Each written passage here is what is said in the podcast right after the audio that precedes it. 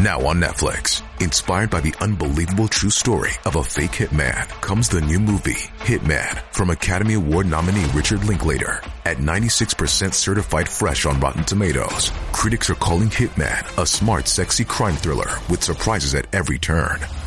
Starring Glen Powell and Adria Arjona, Hitman. Now playing on Netflix and in select theaters. Rated R. We took it all.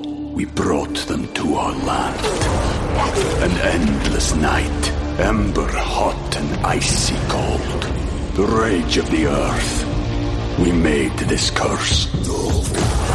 Carved it in the blood on our backs. We did not see. We could not, but she did. And in the end, What will I become? Senua's Saga. Hellblade 2. Play it now with Game Pass.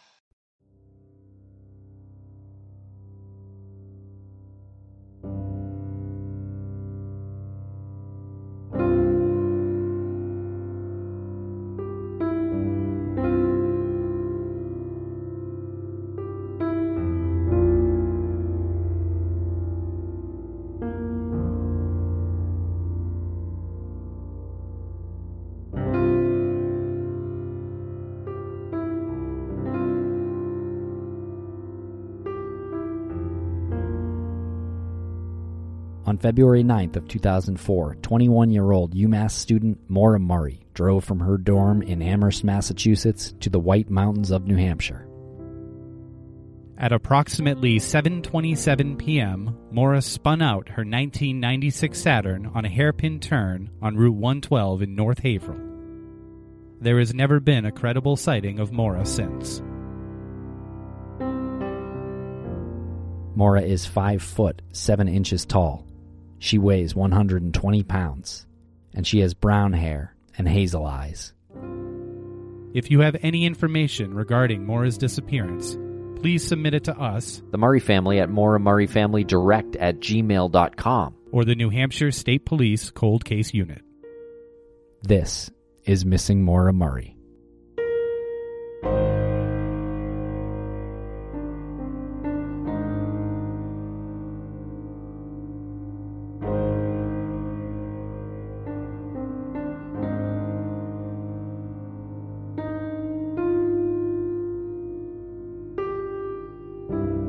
Welcome back to Missing Maura Murray. I'm Tim here today with Lance. How's it going, Lance? It's going very well. How are you today, Tim? I'm doing well. And Lance, for this episode, we continue our coverage of the unsolved murder of Dean Webster from Rochester, Vermont.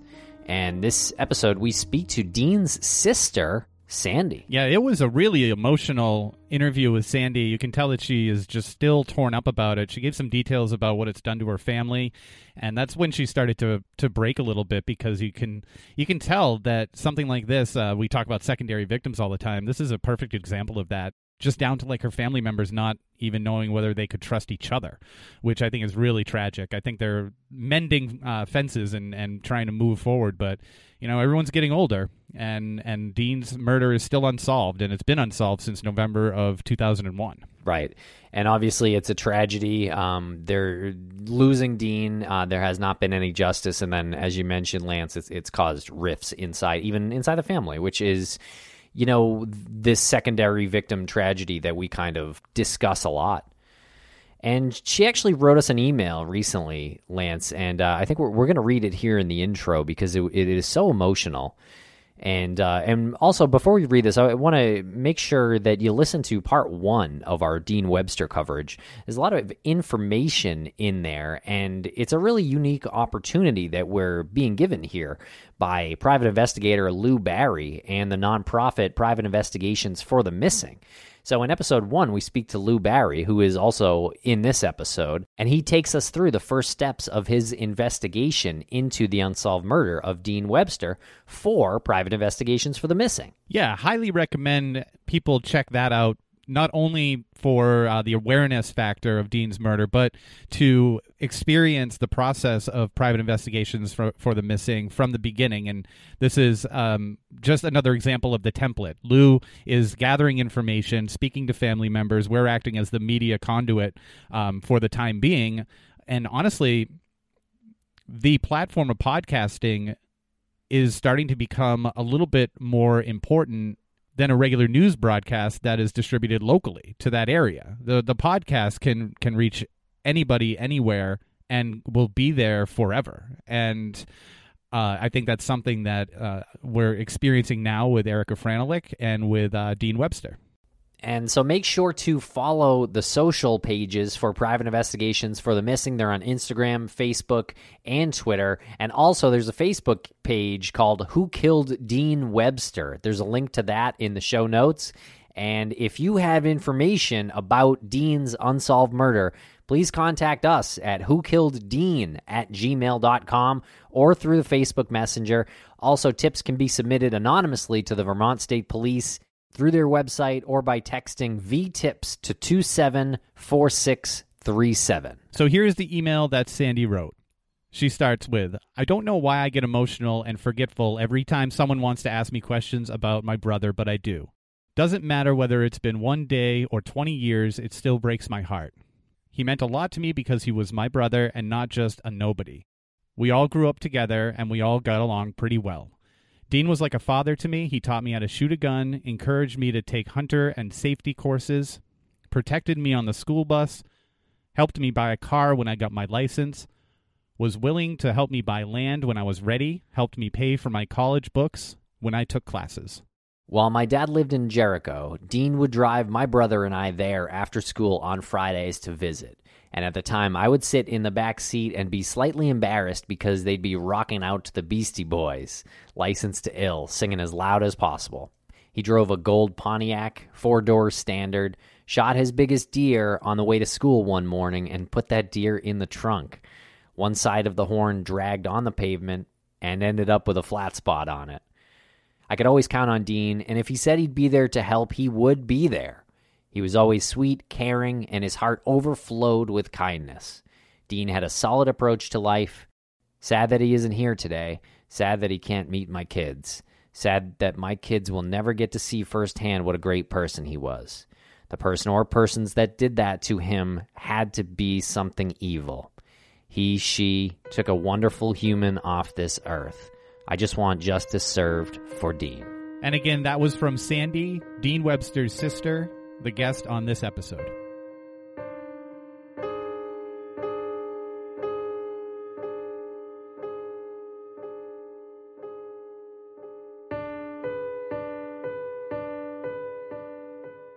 We are being joined now by Sandy Webster. Sandy, how are you? I'm good. How are you all today?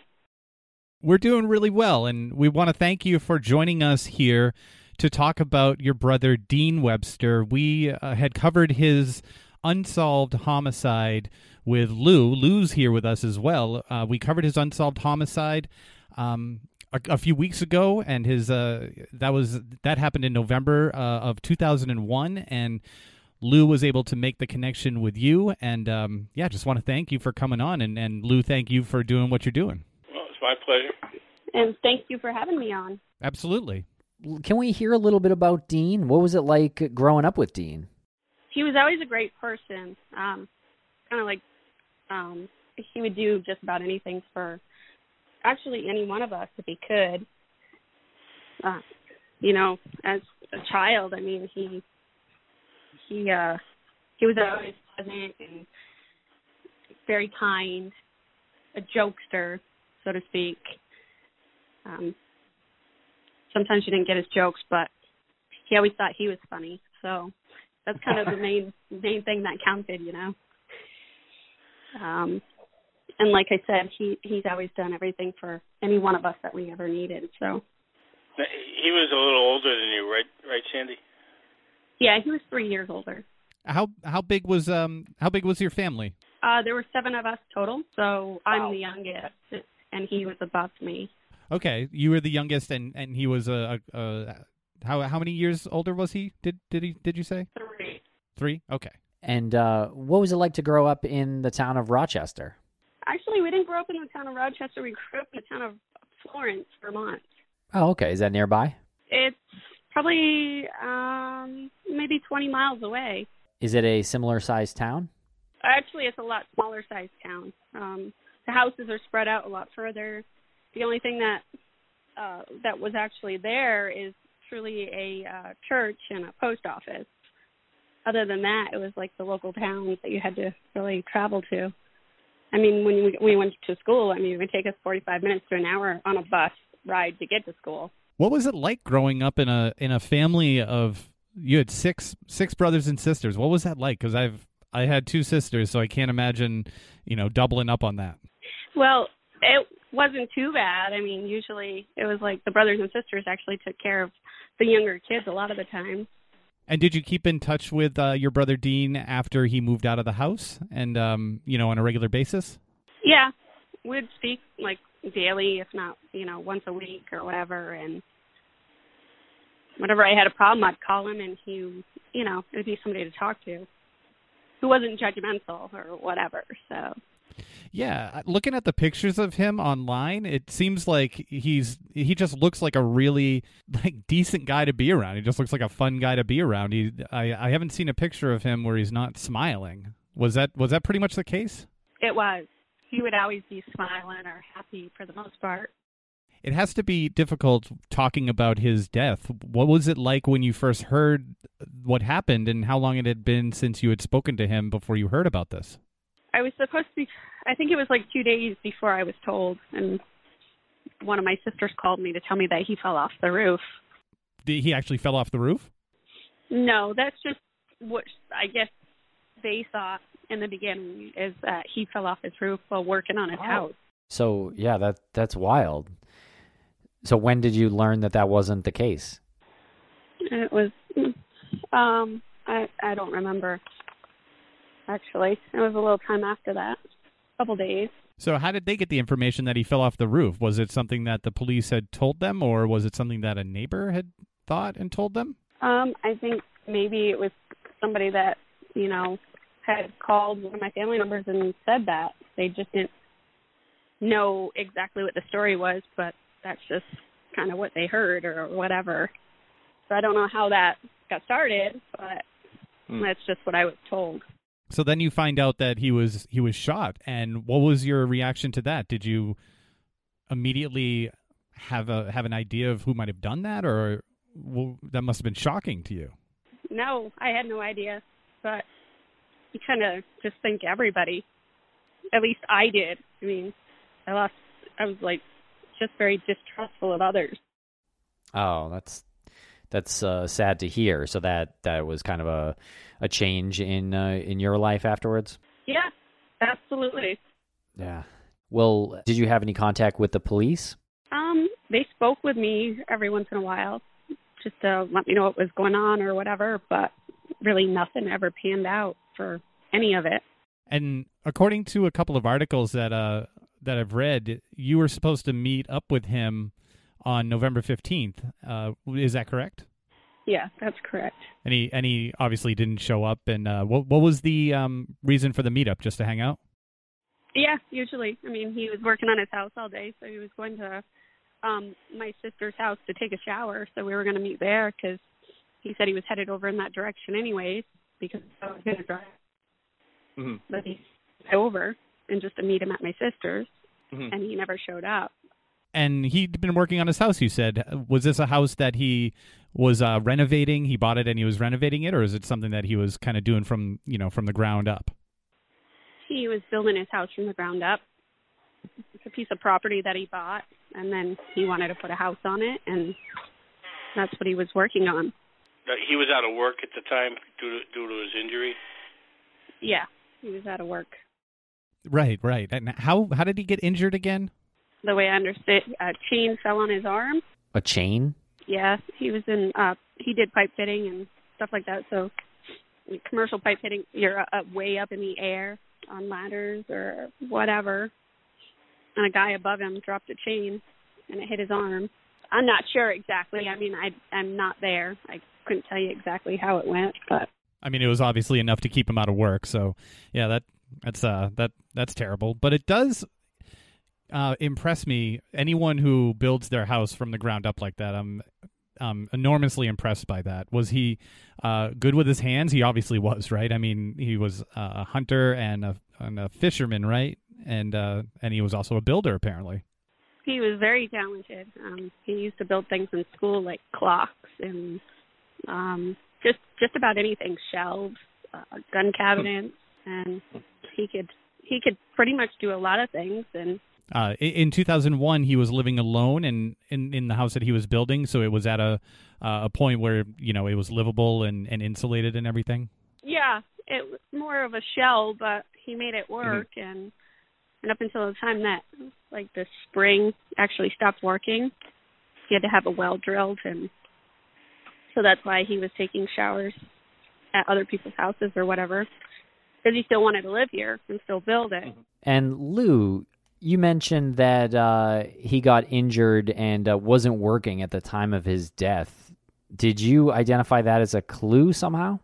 Uh, no, just um, explain the fact that why he wasn't working. You know, he he was out on a workman's comp claim, so he was, you know, taking advantage of that opportunity to work on his house.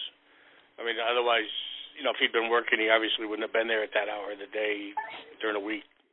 It it feels like to me he's a you know a, a, a guy you can get along with. He's talented. He's uh, if if your car breaks down or if you have a problem with your car, he, he would probably be a guy that you would call to maybe take a look at it or you know something something breaks or like you said he built cabinets and built shelving like did he have an enemy i feel like he was all of these attributes don't really line up for anybody uh, to dislike this guy I've never felt like he's ever had an enemy ever, even growing up. He was always friendly to people. People were always friendly to him. I'm sure he- maybe during work, maybe he could have been an ass, or sorry, could have been a little strong-headed. I mean, but that's you know the type of work that you do. I mean, when things aren't level, you say something, or you know, just perfect because it has to be perfect for it to work Yeah. and keep working. Was he? Uh, did you know him to be hanging out with any uh, people who might seem a little sketchy? Um, you know, I think everybody hangs out with somebody who's a little sketchier than another person. I mean, so it's nothing that's uncommon because, I mean, we live in such small towns here that you kind of know those people. It's not like you hang out with them. You know them, or you know them by association or whatnot. So do you do you think it could be a hunting accident? I mean, I, I know he was a, a pretty avid hunter. Um, not by the sounds of it, no. A mistaken identity or something like that? I would. It would it doesn't seem to make sense uh, why he would have been targeted.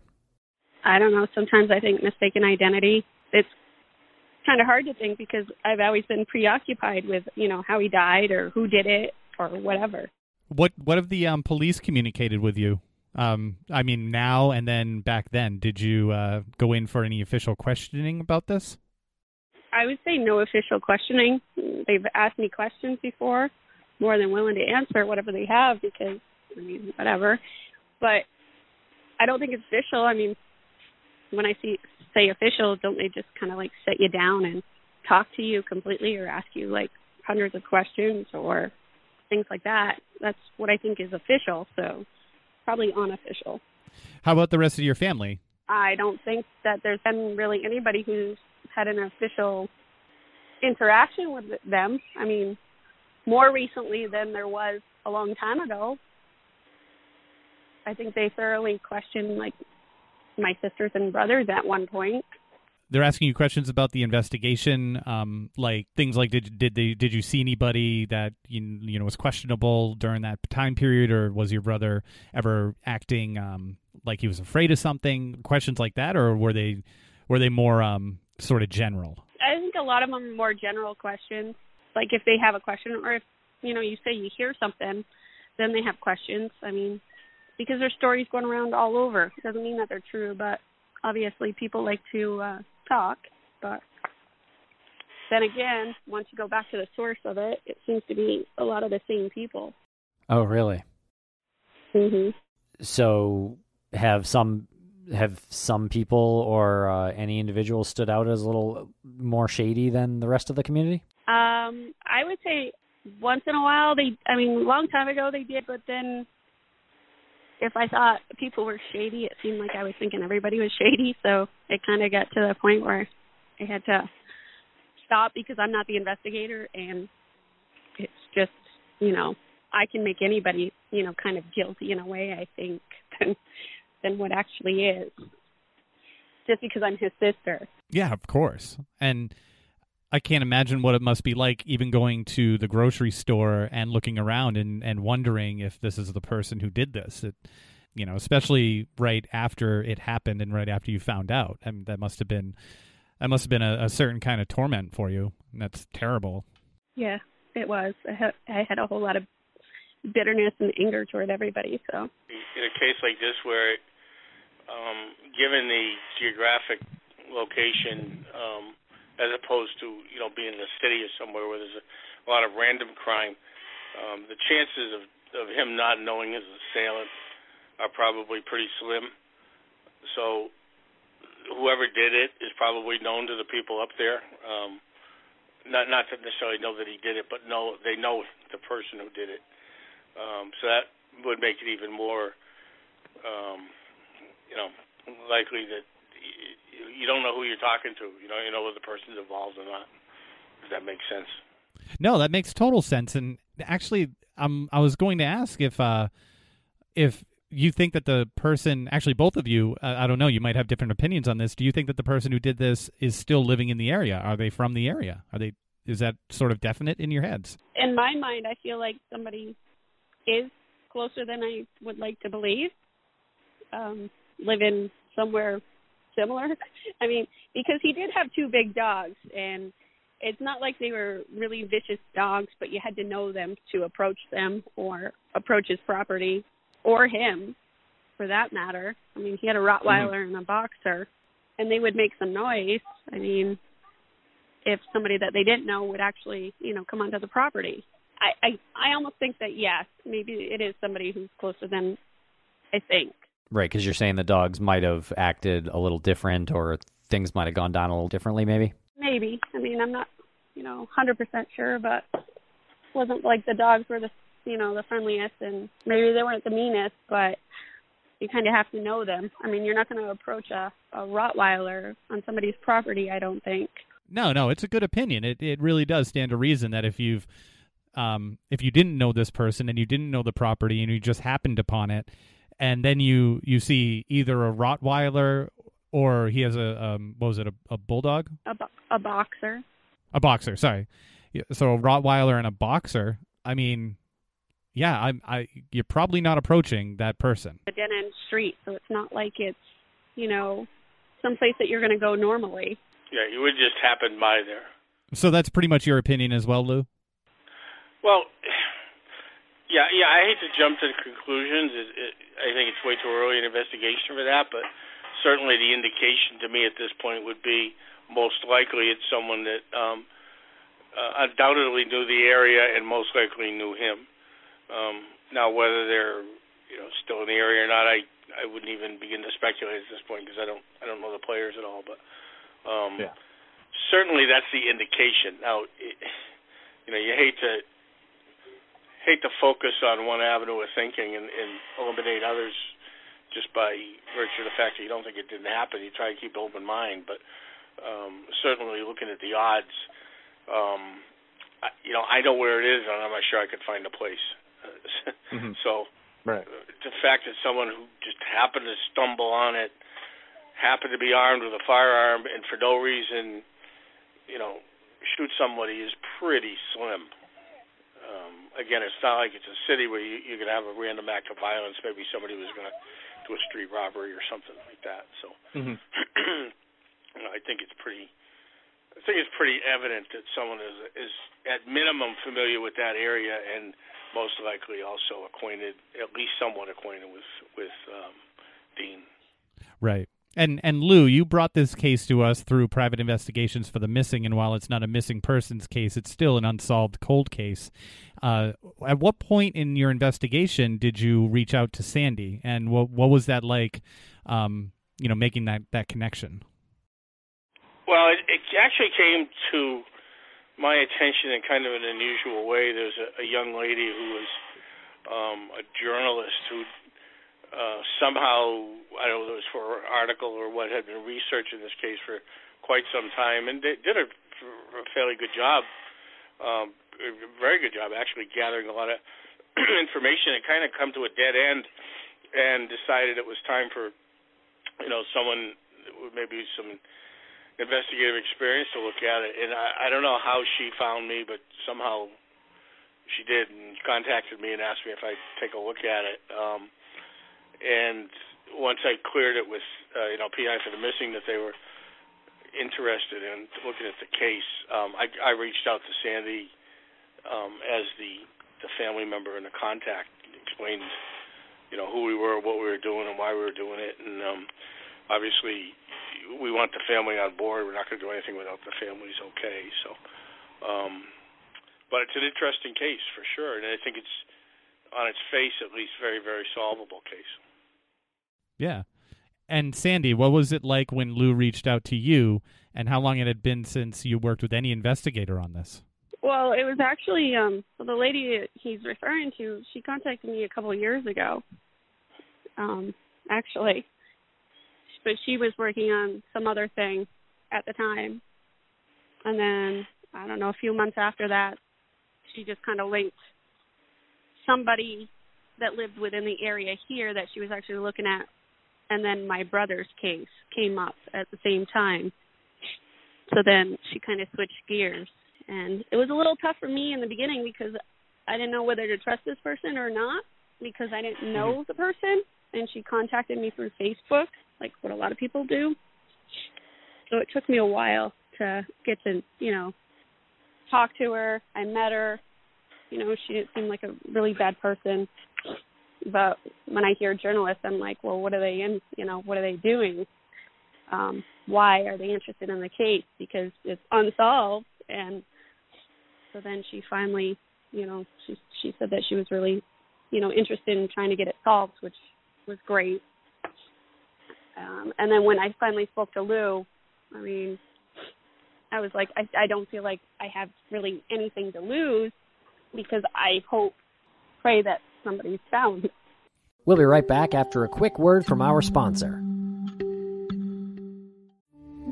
We took it all. We brought them to our land. An endless night, ember hot and icy cold. The rage of the earth. We made this curse. Carved it in the blood on our backs. We did not see. We could not, but she did. And in the end, What will I become? Senua's Saga.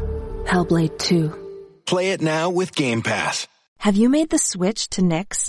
Millions of women have made the switch to the revolutionary period underwear from Knix. That's K-N-I-X.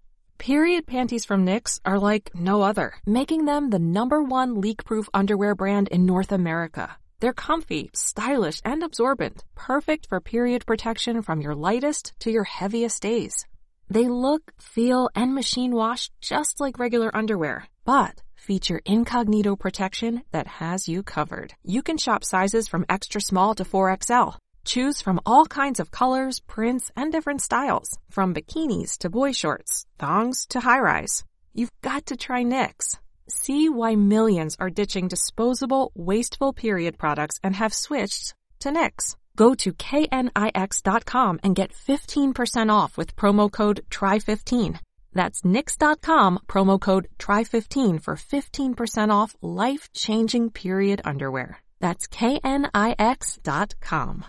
Thanks to our sponsors, and now we're back to the program. Yeah. How, how much um how much physical evidence do you know um came from the crime scene? I guess uh this is more for for you, Sandy. Did they the police back back in the day uh, share anything with you uh, that they seized from the from the crime scene? Uh, no, no, I don't feel like a lot has been shared. Um, Mhm. but, but kind of understandable. I Yeah. mean, they were working on it. They don't want things to get out that shouldn't be out. Right, and they I'm sure they want to the, to prosecute it as Lou said it does kind of sound solvable um, with certain aspects of it.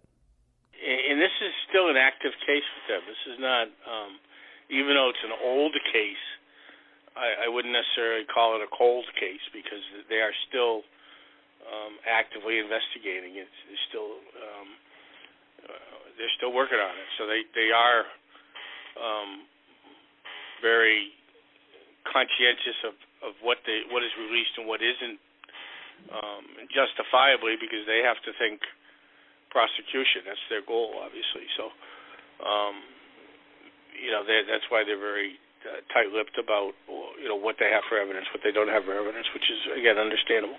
Yeah, that's really interesting that you said it's an active case, so it's not necessarily a cold case. I guess I never made that distinction.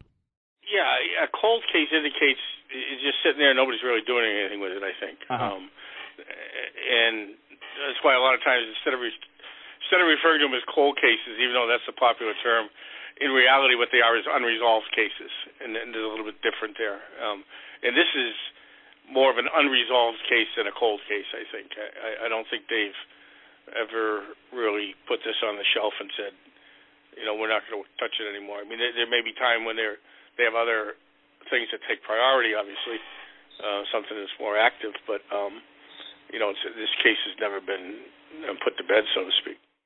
And Lou, have you been in touch with uh, the current uh, investigating officers? I have had conversation with them. Yes. Okay, great. Um, I imagine it's a one-way street these things usually are. Um, and yeah, you know, but that's okay because um, number one, I, as I think I said last time, I, I want to look at it with a fresh eye, anyways. Um, and it's easy if someone else tells you something, it's easy to take their word for it and not look at it yourself. So I'd rather almost not know anything at this point um, and try and, and find things myself. So in that sense, I, it's not a bad thing. I, I don't think. Um, and the other thing is, you know, the goal in this case, uh, unlike some, like, for instance, the Brianna Maitland case, where our goal was to find out what happened to her. Number one, that was priority. In this case, we know what happened to Dean. The priority is getting whoever did it prosecuted. You know, I can't. I'm I'm not a law enforcement agency. I don't prosecute cases. They do. So, in effect, anything I'm doing is I can't really do anything with any anyways except turn over to them you know, in that sense, it doesn't make sense in a lot of a lot of way for them to be revealing stuff that they know. I, I guess I don't know if I'm making myself clear or not on that, but no, it makes sense. Yeah, they obviously want to prosecute. Yeah, I mean that's the goal of prosecution, so they can't risk anything that could jeopardize a prosecution. That would be self defeating in, in what we're trying to accomplish here. So where do you start when you contact someone? like Sandy, who's a sister, and you begin your process, uh, do you go back to, I guess, like the drawing board, for lack of a better word? Do you go back to the beginning? Do you say just start at the beginning and you try to gather, um, you know, maybe some some information that that fell through the cracks throughout the years? Yeah, that's certainly a big part of it. I mean, I try and research as much as possible. Uh, news articles, uh, media reports, um, talking to you know the people that were involved initially, um, peripheral witnesses and, and family members. Um, you know that you have to learn as much about the case uh, as you can, and, and I think that's kind of at the stage that I'm at right now, um, talking to family members, um, and at the same time um, getting the word out, the publicity out, and that's exactly what you know we're doing with the podcast um, because that generates talk and that generates potential leads. You know, certainly if something came in now, I, I would certainly jump on it, but you know, you kind of go in steps. The first step is to learn all you, all you can, talk to as many people as you can, and see what develops from there, and hope you get lucky. Okay. So, uh, is that still the stage you're in? Exactly. Yeah. I mean, this is really, like I said, the beginning stages. Um, I've talked to Sandy. I've talked to another sister. I want to talk to a couple other um, family members, um, just again for background information. And in the meantime, I'm compiling a list of other people, either witnesses or potential suspects that I eventually want to take a look at or talk to. Um, so, right. you know, a lot of this stuff involves planning and preparation, I guess, and it's hard, obviously, with the the COVID situation. Everything has to be done via computer and telephone. You can't jump in a car and go knocking on doors, which um, you might otherwise is more effective. You know. So, Sandy, it must be difficult to talk about, but uh, can you speak a little bit about the toll that this took on your family? Um, well, my parents were divorced, so we'd get together for Christmases, and our whole family would come together and have dinner somewhere. And then, kind of after that happened, everybody kind of split and kind of did their own thing. So, kind of broke us up. And I don't know if it was because nobody trusted anybody. It was kind of hard to say. I mean, we still talk to each other. Most of the family does, for the most part, but it's like here or there, or every once in a great while, you know. So. I talked to your dad, and it seemed to have a real, real impact on him. Uh, he's he's what in his 80s now. Yeah, he's 80. And Yep. This seems to be really a focus of his at this point. Well, what would this mean to you and your family if uh, if it were to be resolved? I mean, it would be it would be great because it would serve justice for Dean, basically. I mean, um, just you know, I don't know if it would really change anything knowing who did it or whatever, but you know, just the fact of somebody being out there, you know, who committed this crime, which was really awful, in my personal opinion, because he was a great person, you know. And I know people have always told, told me, you know, bad things happen to good people all the time. I think it's just the same because you don't really know until Mhm. you're put in that situation, you know. Mm-hmm. Just nobody ever knows how you feel. I mean, I know how I feel, but everybody else can kind of like shrug it off and think that it's nothing. But if it was their brother or, you know, family member, I think they would have a different perspective on it. Even if it was like a person who did it, you know, if one of their family mem- members were taken away in the same, you know, way, I think they would kind of feel how we feel.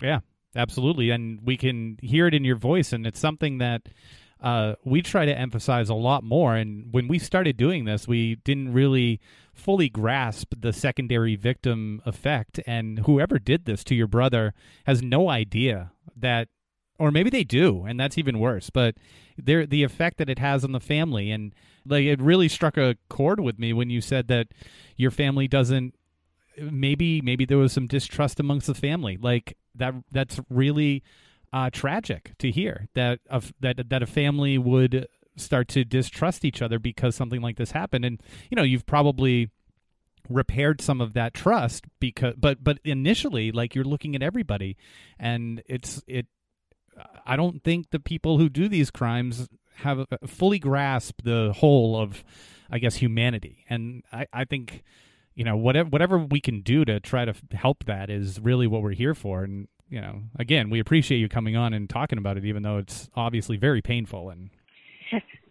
Yeah. Okay, Sandy. Yeah. I'm good. Okay. has there been any other crime in the area that that has happened um maybe either of you might know about that you look at and you say that's kind of similar that maybe can point to somebody or has it been pretty quiet there It's pretty quiet for the most part. I mean, there's I mean, there's shootings, but they happen here and there. I mean, Randolph is a close area that's had one, but I don't ever really look at anything too similar. The crime rate, the um, violent crime is about half the U.S. average, uh, and property crime is a, almost at the U.S. average. so what you're saying is it's not that common Right. It's a, it's a low, relatively low crime rate. On a scale of one to a hundred, it's a ten. Okay, and we don't know of any uh, sort of similar crimes uh, done with the maybe same weapon or similar caliber or whatever um, in the area or anything like that. Uh, I, I, not that I'm aware of. There's no. Well, I, I just want to put it out there. I, I don't know if the person who did this, I don't know if the person who did this um, is listening, but we we do make an effort to uh, to uh, to target the areas that these crimes have been committed in, and and hopefully someone who knows something or someone who did this, uh, hopefully the person is listening. And I don't know how anyone could hear hear what's in your your voice, Sandy, and not not look at themselves and just be like, "I'm a disgusting person. I need to do something about this." And hopefully, that person can can hear that, and you know, you still have time. If you're listening to, you still have time to to fix this, and and you know, at least try to do something right. And along those lines, not just the person who committed the crime. To me, chances are someone else knows something. Someone who, who, who isn't facing necessarily any criminal charges knows something. They're the ones that should really feel guilty and not, about not coming forward. Absolutely. And if anyone has any information, they can contact the Vermont State Police. Lou, is this something that you would recommend people with a tip uh, also um, submitted through investigations for the missing? You know, there's a number of ways they can submit it. They can send it um, certainly um, to the state police tip line. Uh, there's a cell number I can give you for the state police investigator, Sergeant um, uh, Kinney. Um, Okay. There's, uh, you know, they could they could email crawlspace. they could email PIs for the missing. Um, you know, there's there's Facebook pages they could send a message to, um, and it, it really doesn't matter how the info comes in. The, the key is getting the info in there. So we'll put we'll put everything in the show notes so it can be real easy uh, access for anybody who has information, whether it's a link or a phone number. Uh, basically, what you're saying, Lou, is if you know something, just say it to say it somewhere. We'll we'll find it. Tell somebody. Yeah, and if they Right. if they don't want to talk to the state police, then call us. If they don't want to call us, call state police. Call you. Uh, you you know, call um, PI for the missing, or text them, or send them an email, or whatever. The key is to to get the information to somebody that can do something with it. Know, and bring closure to the family here. Absolutely, as as much as closure as possible, and I I really uh, I, I I'm really appreciative. I, I think we're all really appreciative of you joining us, Sandy, and um and telling us a little bit about Dean and and as much as you know about the case. Um, and you said that he used to uh no no pressure, but he said that he used to have like really um jokes, really really uh, unfunny jokes that he thought were funny. Does any of them stand out? I do remember something that he used to say all the time to me. and he used to always tell me, a piece at a time won't cost you a dime.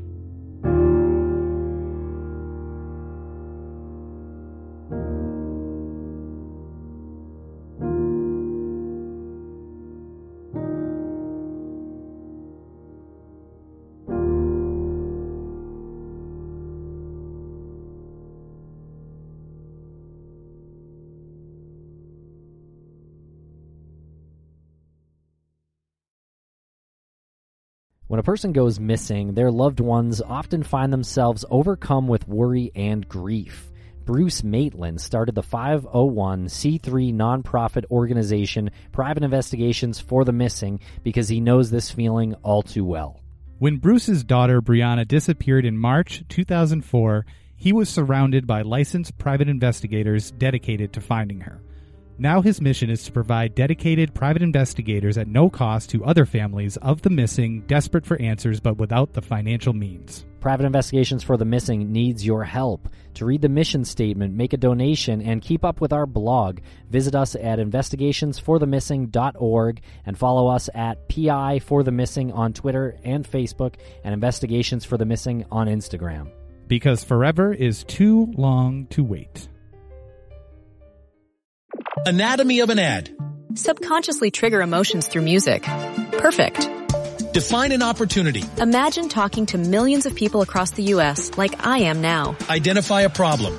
Creating an audio ad is time consuming. Offer a solution. Utilize cutting edge AI. Imagine creating all that in under 30 seconds. Well, we did to create this ad. To learn more about AI in the audio industry, download the white paper from audiostack.ai.